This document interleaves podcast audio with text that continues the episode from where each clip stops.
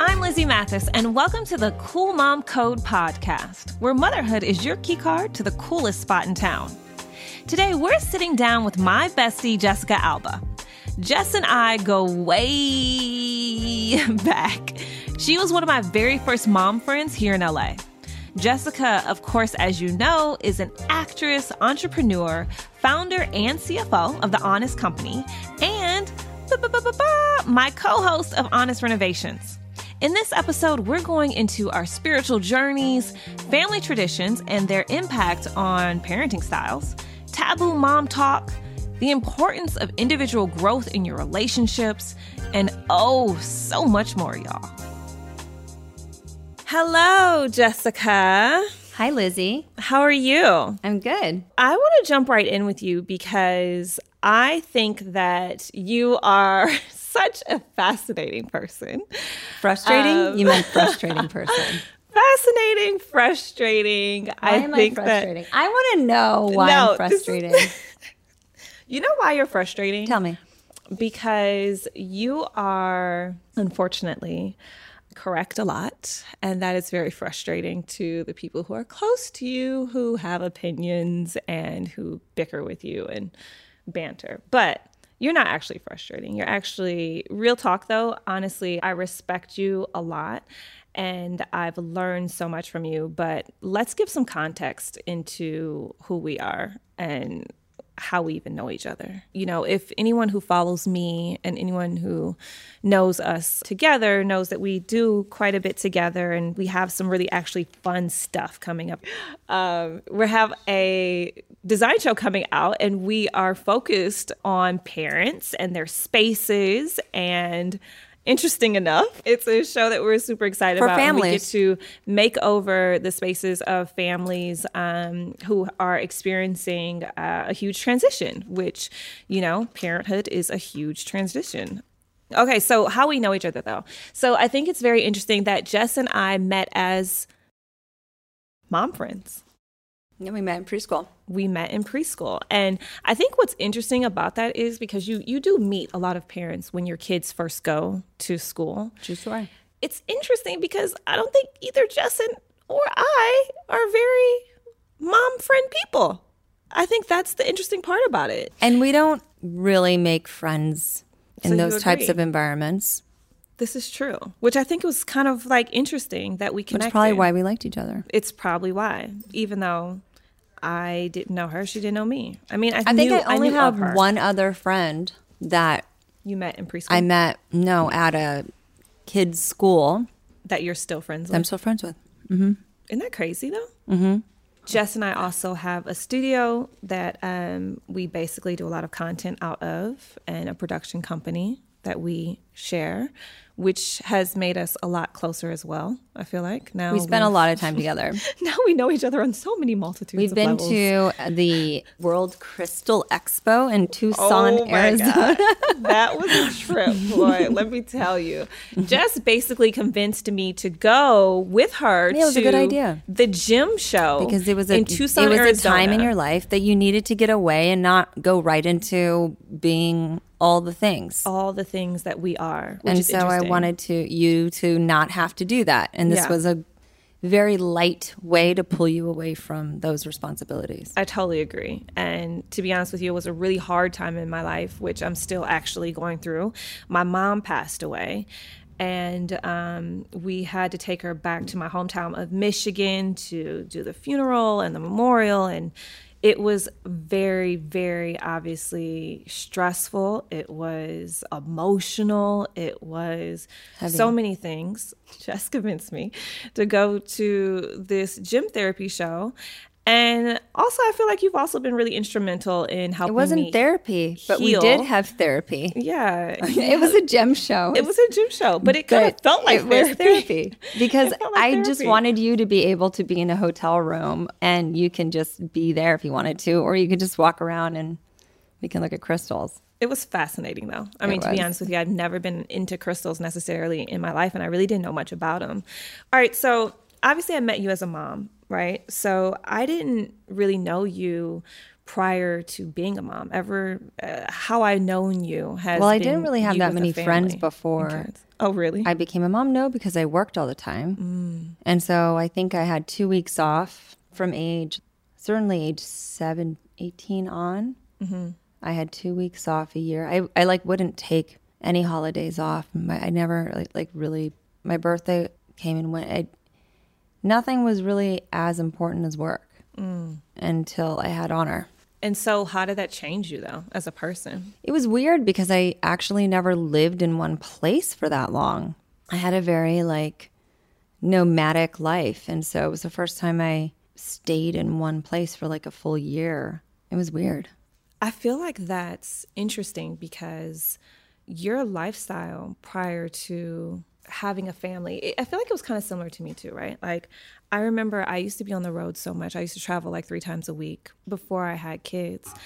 And when I had Nima, who's my oldest, I feel like I kind of dove into this space because that's what you did. I mean, I also miscarried before Nima. So I also was very much like, I don't know, I transformed into this like, it's all about motherhood for me. Like, it, oh, Nima's the only one that mattered. Like, everything else in the world could like eat one. I didn't care. Like, I just was about this kid. Yeah, the priorities shift. The for priorities sure. shifted, but I feel like I lost a lot of who I was. I'm not gonna lie. I, um, as much as I love being a mom, I feel like I just lost a lot of what made me happy about just being a woman and just being me. And mm-hmm. so, do you feel like although, you know, Honor might have settled you, right? Because you were used to traveling and kind of being out and about so much. Mm-hmm. Do you feel like you lost a little bit of yourself or no? No, it's weird. I actually feel like I found myself mm. as a mom. I felt more ownership over myself. I felt more connected. I think I was always searching for a home prior to. That's why it was no big deal to not commit too much to anything because nothing ever really felt right.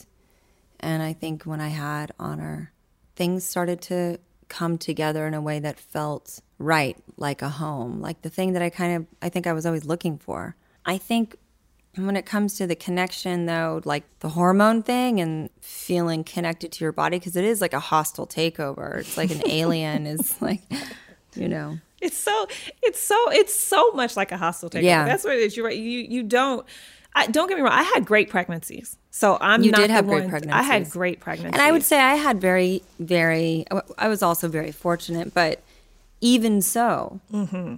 my body was defying me on a daily basis. yeah, I think when you're also when you're so used to being in control, there was something about like being so out of control and just sort of like releasing to what is just supposed to happen. So that was something that I really I embraced and I liked. And also I slept. It was like the first time I ever slept in my life you slept during pregnancy. Uh-huh.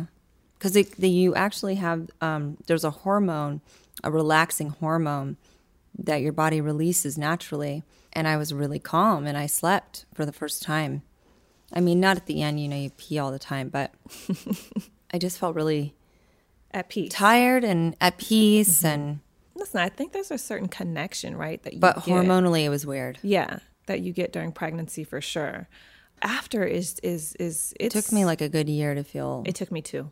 all right again. It took me two years easily. With the first one, it With the took me first one, years, it took me a by far. year.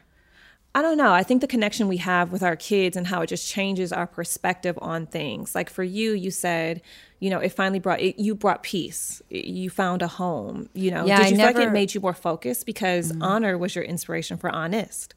I, I don't know if it made me more focused, but it certainly allowed me to apply my drive into something that felt more meaningful. A way to give back. Yeah, it's like I thought about my time. You know, when you have a, a child, it was the first time I really felt mortality. Like I felt like life and death is, it's like this close. Mm-hmm. And that experience just feels so raw and real and fragile.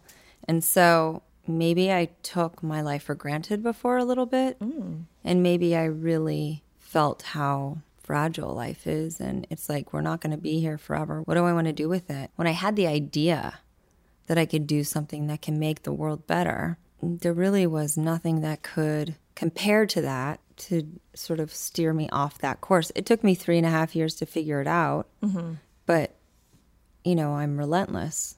It's interesting that you say that new life is what kind of showed you the snap of a finger between life and death, right? Mm-hmm. And mortality. For me, it was death. Really? For me, it wasn't until my mom passed that I realized, like, wow, there is this really, really fine line between life and death. Mm-hmm. So it's interesting that, like, giving birth and bringing life into the world for you was that mm-hmm. moment. And for me, literally not until like a couple months ago did I kind of even begin to realize how thin that line was mm-hmm. and how it can really shift your perspective on life, mm-hmm. right? Your experiences. Yeah. Everyone has their own like movie playing in their head, and their truth is their truth, right? It's interesting. They say, in like kind of the first thing you learn in couples therapy or any therapy that you do with anyone is just you learn pretty quickly that you can go through the exact same experience, but the story is so different for each ind- individual depending on which character you are in the play, you know? I think the biggest thing with me and Issa, Issa's my husband. Um, we've been married for 13 years. I think the biggest thing for us of recent is just that, like, we have conversations or experiences or disagreements, and we are saying totally different things. We both have Well, the same words. same words, Opposite meaning. opposite meanings. Yeah, it's wild. For me, the struggle is how do you grow in a relationship together, but also independently, where you're still growing as an individual? That's the struggle for me. That is the that's where I'm trying to find. 18 years you and Cash have been together. Mm-hmm. And you you guys are one of these examples, right? Where you are making it work in a, a industry and in a place where they don't highlight it or promote it, right? They don't really do that in, in society, In society, period. period. 1000%. Especially Fifty not percent of marriages end in divorce, but I also think that like I don't know if you need to care. I don't. I don't think it that's matters. the tip. That's the tip, ladies and gentlemen. Just don't care. I don't think you have to care about what society wants to say about who you should be, and I think everybody should just live their truth.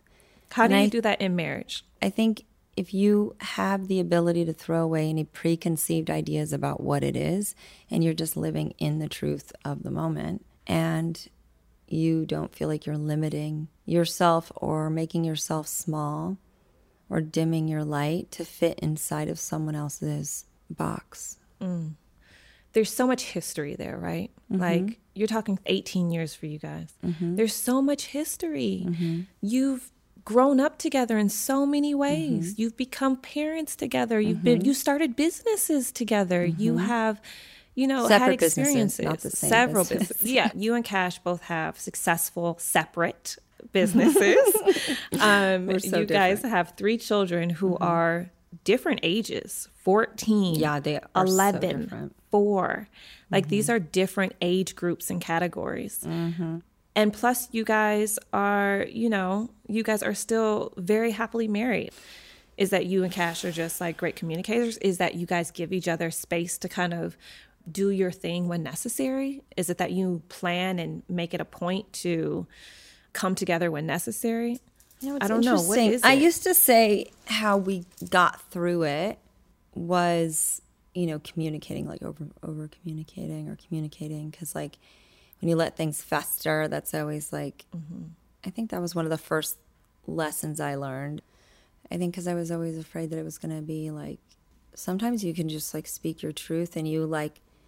There's just facts, and you can like find your way back to each other or not, and you can decide that you want to do it or not, and the sign is is the person showing up for you or not. And it's just it is what it is. And if they don't have an interest in showing up in the way that you need them to then that's what that is. And if they do then that's what that is. And you just kind of let things happen naturally and stay optimistic and try to come at everything with the best of intentions. It's almost like easy to kind of tally up all the wrongs, right? And you can have like a long laundry list of when this happened or when that happened. So if you can just live in this space of like love and compassion and vulnerability, I think you could always figure out a way to show up. You said decide. Mm-hmm. Like you have to decide. Oh, and yeah. I, think that for each person, right? Like I think you got to decide. Mm-hmm. Do you want it? Do you not? Do you want, like, you have to decide. And then coming in, I love the whole coming in positive intention. Mm-hmm. Come in with positive intention. Now, that's not always easy to do, I will say when you are so irritated, when you are at your peak, for me and Issa, he gets he can push a button that no one else on earth can push until he can't anymore. Until he can't. And, and that's then, you're saying. You're saying don't give that power. And then it doesn't matter. Then you're just like and then when that doesn't work, then what? Because you kind of stay in sort of like a certain vibration when you allow those patterns to sort of permeate and keep you there. And then you become stagnant, right? But if you sort of break away from those normal patterns, I do this and you do that, and you just keep doing that, you, there's no growth. But if you can figure out how to like evolve from that, where those things don't matter as much, you don't hold on to them the same way or react to them the same way, and you release it, then you're growing and changing, and then they're going to look for different tactics to try and get your attention because that's probably all he's trying to do. Right now, in this moment, I see such like this journey you're on. I just think it's phenomenal to see. And I think the beauty in it is that you really are trying on this journey to bring in also the people you love the most because mm-hmm. you want to see them grow so much too. You're like, look, I can't be here by myself. Y'all gonna have to grow too or get left behind. so tell me about this spiritual journey you're on right now and how did it start? Or is the space you're in now because personal growth is so important to you? It's so important to show up that way, or, or it always has been. I think that I've always been on a journey. I think that it manifests in different ways. The personal growth when I was 11, 12 was different than the personal growth growth at 17 or I've always been really passionate about spiritually evolving since I could remember like 4 and I've always questioned the world around me and questioned my place in the world I think cuz maybe because I never felt like I was comfortable or something. And I was looking for something that felt like my home, even though I was born into a family, obviously. It just, I don't know, there's something that didn't sit well or didn't feel right. I felt like a stranger. And so this is just the next stage, I guess, of the journey. What feels different about this part of the journey? A friend of mine got sick and she has small kids. And I think just thinking about leaving my kids, like what would I want to leave them with? Like what else are we going to leave this world with? Do you feel like this journey that you're on right now, do you feel like it's making you become I don't want to say a better person because that's almost obvious, but do you feel like it's bringing something to you that you wish you had had earlier? Or do you feel like the timing right now is the timing where it's supposed to be? You know, I used to pray a lot for joy because mm. I didn't experience a lot of joy when I was younger. And I was always so envious of kids that had that like like unbridled joy. And I think that I'm hoping that it will get me to a place where I can experience more joy.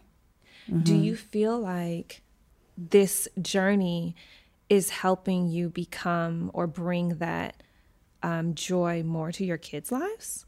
or like helping mm-hmm. you you know what i mean like probably making space for, them for it that yeah making space for them to actually have that in their childhood that you didn't have a hundred percent yeah yeah i definitely see how a lot of my choices are to set them up to be compassionate happy empathetic people i think i was misunderstood most of my life because i'm pretty straightforward and i can be quite non flowery with my word choices. Cut out the sugar. yeah. But I disagree with that. I actually disagree with that. As your friend, I've seen you, as your friend and business, you know, partner in certain areas of your business. I feel like I've seen you in much different spaces. I, I feel like um, I think I've evolved. you have, like from even In- from, even from jump. I feel like you have evolved, but I feel like you know how to code it when you have to. Mm-hmm. I feel like you know your audience. I'm also learning how to coax mm. or coat mm-hmm. because my intentions are usually right. It's just the way that the delivery is can be a little bit intense, but I'm passionate, and so it's hard to like squash the passion. But it's also kind of the thing that ma- that's like my thing, right? I'm eccentric. I'm not like a typical person, and I think I used to feel shame about that or something, but now I don't. Do you feel like the way you were raised has impacted how you are choosing to raise your kids? A hundred percent. So, mm. what about you in terms of how you bring any of those kind of experiences from your childhood into the way you're raising your kids now I mean, or choosing not to? I mean, I think I learned a lot about the type of environment I wanted to raise them in to thrive. Mm. And I think a lot of the parenting I got was this is just what you do. And it's really about fitting inside of a mold or what's expected of you. And almost nobody wanted to stand out. It was like, how can you assimilate and blend in as much as possible? So it was like, don't ask questions, keep your head down, and be grateful that you're here, kind of thing. Mm. And so that sort of like permeated into everything. And I just wasn't into it. I didn't care about social structures um, and hierarchies that weren't representative of me. And I, I identified as Mexican uh, Mexican American, I guess, with people who are actually from Mexico will be like, "Yay, Mexican!" but in in this country, I, I identified as Mexican, and like there just weren't a lot of us in leadership roles in anywhere, right? In school, in in government, mm-hmm. in business, and entertainment, Yeah. and anywhere. And so, I don't know. I was just like, why? I felt like I deserved to be there just as much as anyone else. And I knew there were other people that weren't white dudes that also mm-hmm. deserved to be treated with dignity and fairness, and they just weren't there. And so I just questioned the world around me from day one. And my family really felt like it was problematic to question things. And they were like, just kind of go with the flow and keep your head down. And I think a lot of that comes from like assimilation. You know, they grew up in a very racist California, my grandparents, and and then even my dad until he was like five, it was still segregated, and so they probably are, you know, wearing the trauma of their history. And I don't know, I, I wasn't raised with that same ideas or notions that I had to fight against. So for me, I just came in and I was just like, well, where are we? Why? Women are 50% of the population. Where are we? You mm-hmm. know, I see a lot of different ethnicities all around me. Why aren't they outside of my sort of like playground or mm-hmm. you know my dad was in the military and so there's a lot of mixed families mm-hmm. a lot of families from a lot of different places and we all were on equal footing and then when we got out of the military it was like what's going on here? You know? I went to like a super white suburb in, in california mm-hmm. and my grandparents just like kept their head down. Yeah. you know and kept it moving Your family now is basically United Nations. and I don't know if people really realize what you've kind of created even within your own home. You have such a mixed family now.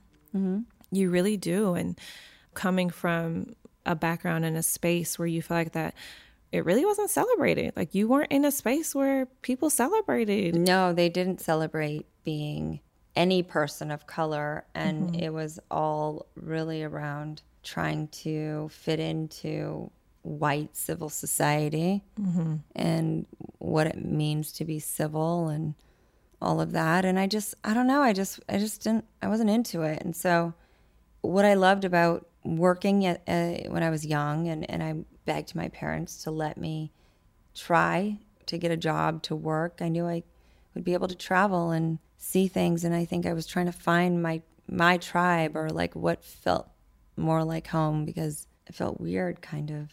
So, how do you do it with your kids? How do you celebrate it? I talked to them about it. I talked to them about, you know, I definitely had to find my way into a connection with my lineage, my history, and I love the beauty of indigenous people in Mexico.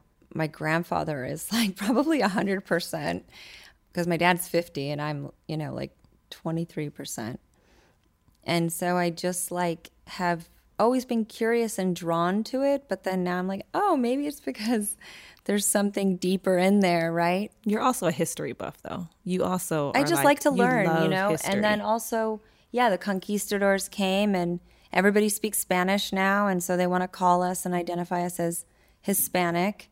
But it's like, right, the language of the people that basically tore our communities apart. And great. All right. And that's fine. That's the unifying identity, I guess.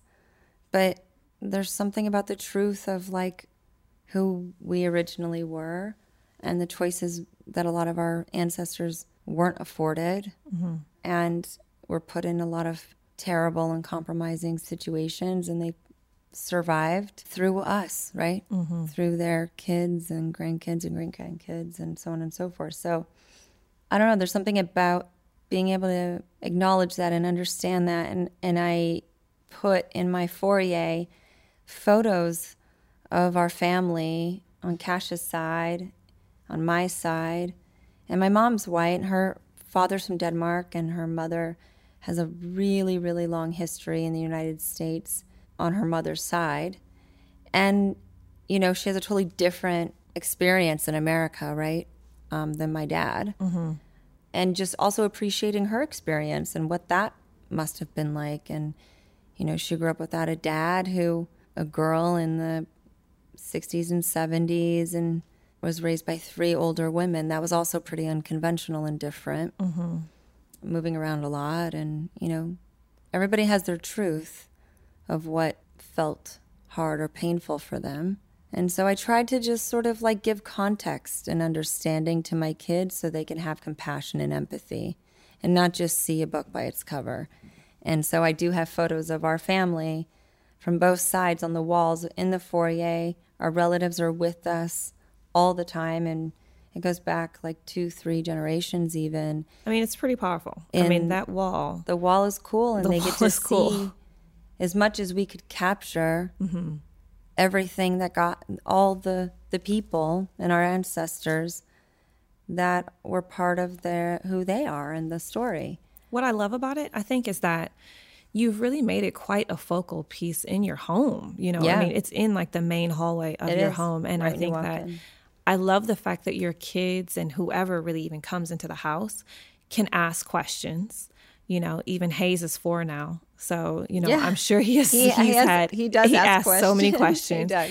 But I think it's been there even ever since I've known you in, in every That was the first lived. thing that I that I did. I would say that as a mom, my mom thing, um, as I wanted my kid to have that context and understanding. My family, they were really big on like celebrations, but like everything was a celebration. so like, I felt like every weekend it was somebody's birthday or a graduation or some milestone that we were celebrating, or it was a national holiday. Basically, any reason to like get together, have a barbecue, have a potluck. It was always a potluck of some sort, and That's what it's about. guitars and singing and playing games and having fun. You know, they always loved a singing and But that's what it's about. I mean, if you really think about it, that is what it's about. And girl, I don't know what you're talking about though. You still celebrate everything. You guys are still the family that like, you know, you will you make it a point to make sure that, you know, your kids feel celebrated. Your that different th- things that happen, you guys bring in family and friends and your closest people to feel celebrated. Like that is still a part of like yeah, so what I, you that, do. that I would say I definitely got Yeah. from my family. Yeah. Um, but I, I think on the flip side, I really leaned more into who we are and where we come from, and gave a little, a lot more of that context to my kids yeah. than maybe I was raised with.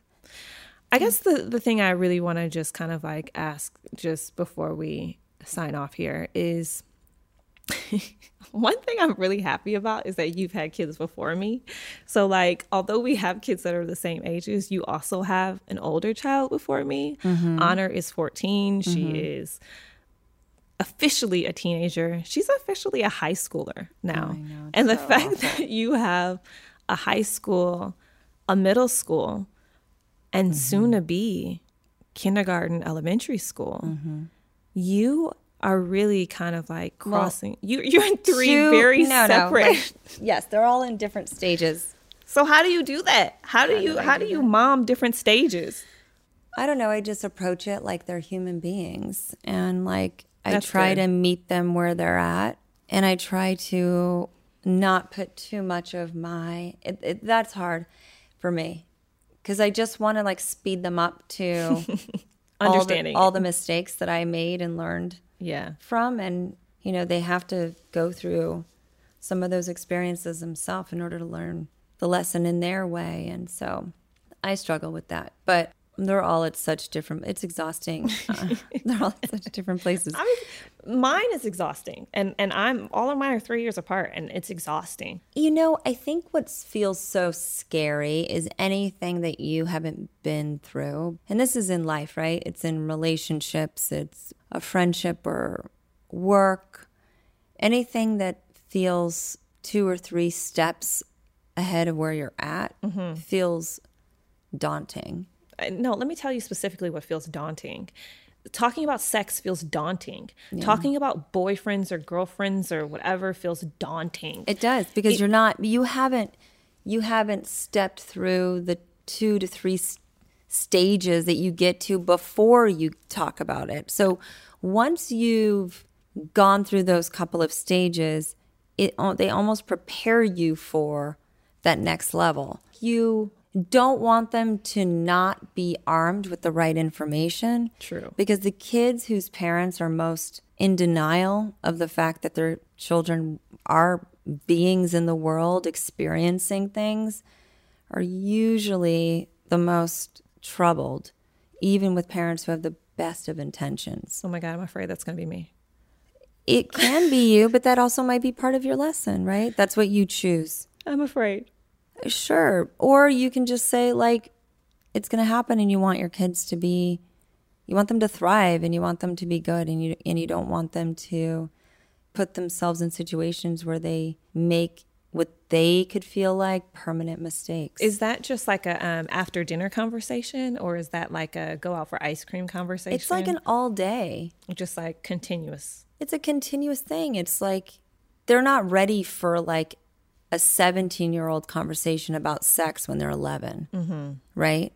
When their friend is showing them porn on their phone at school, right? And they're like so embarrassed and they don't know what they watched, but they know it was bad. And you have to explain how kids have different rules than you and that so I was I'm real with my kids about it. I'm like, don't look up stuff that you will never be able to not know. You, yeah, we. I know that about you. And This I'm is- like, that's terrible news. yes, That is a nightmare that you didn't even know that you never needed do to you have. do you feel like open communication with your kids has been your kind of like way for them to always come to you and be comfortable talking yeah, to you and also like I I say to them, what do you think your punishment should be?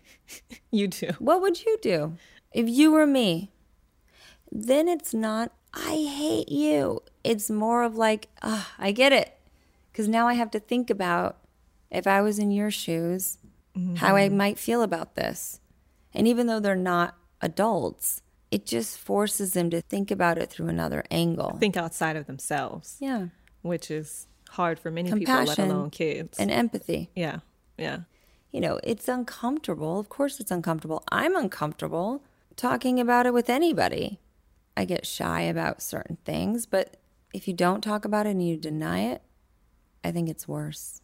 Because you also have an attachment to them as being these little tiny babies. Did your mom have a sex talk with you, or dad? Nope. Yeah, I never Not got a sex close. talk. Yeah.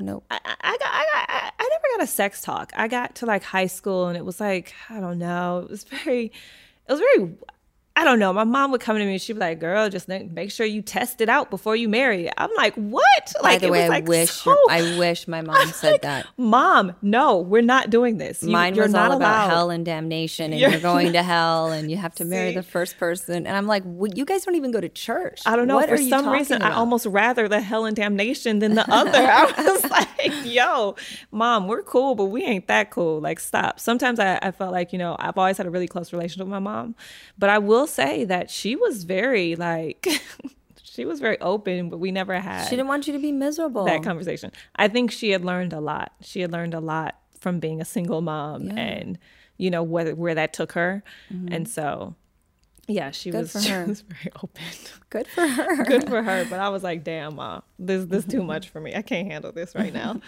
All right, cool. I think that you know you're fascinating. I think that You do. yes, I really What? do. Thank you for having this conversation with us. Thank you for being open and honest. Thank you, Jessica. Thank you, Jessica, for Thank coming. you, Okay, Cool Mom crew, I'm Lizzy Mathis, and you've been listening to the Cool Mom Code podcast, where motherhood is your key card to the coolest spot in town. Thanks for listening to this week's episode with my homegirl, Jessica Alba. Stick around and subscribe for our latest episodes on Apple Podcasts, Spotify, or wherever you listen so you don't miss a beat. Seeking the truth never gets old. Introducing June's Journey, the free to play mobile game that will immerse you in a thrilling murder mystery. Join June Parker as she uncovers hidden objects and clues to solve her sister's death in a beautifully illustrated world set in the roaring 20s. With new chapters added every week, the excitement never ends. Download June's Journey now on your Android or iOS device or play on PC through Facebook Games.